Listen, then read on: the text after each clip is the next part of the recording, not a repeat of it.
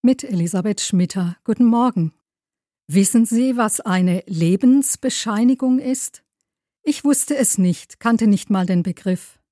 Dann hat mir vor einiger Zeit eine Versicherung ein Formular zugeschickt und mich aufgefordert, das auszufüllen und von einer Behörde beglaubigen zu lassen. Dieses offizielle Formular nannte sich Lebensbescheinigung. Es ging um sowas wie eine Lebensversicherung, die nach Ablauf der Frist in kleinen monatlichen Beträgen ausbezahlt wird, solange ich lebe. Die Versicherung wollte sich offenbar vergewissern, dass ich noch am Leben bin. Und eben das sollte ich nachweisen, durch eine Lebensbescheinigung. Das Formular hat mich beschäftigt. Allein schon der Begriff, den ich überhaupt nicht kannte. Als ich dann alles bescheinigt hatte und es gerade abschicken wollte, kam noch ein Schreiben von der Versicherung. Es werde doch keine Lebensbescheinigung gebraucht, weil ich ja in Deutschland lebe. Und ich möge das Versehen entschuldigen. Also doch nicht. Ich muss nichts nachweisen. Man glaubt mir auch so, dass ich lebe. Eine Lebensbescheinigung. Manchmal könnte ich das auch für mich selbst brauchen. Denn es gibt Tage, die rinnen so vor sich hin, dass ich gar nicht wirklich spüre, dass ich lebe.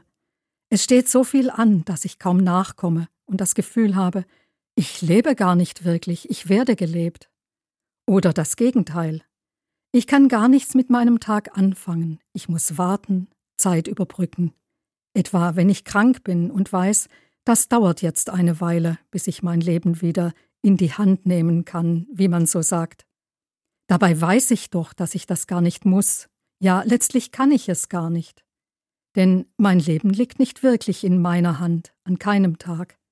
Mein Leben liegt in einer größeren Hand, in der Hand des Schöpfers, aus der es kommt, und in die es einmal zurückgehen wird. Für ihn brauche ich keine Lebensbescheinigung.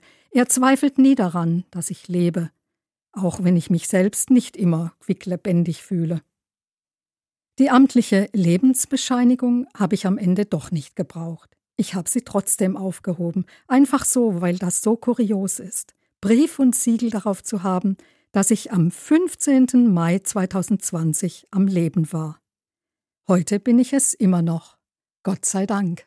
Elisabeth Schmitter, Rottenburg, Katholische Kirche.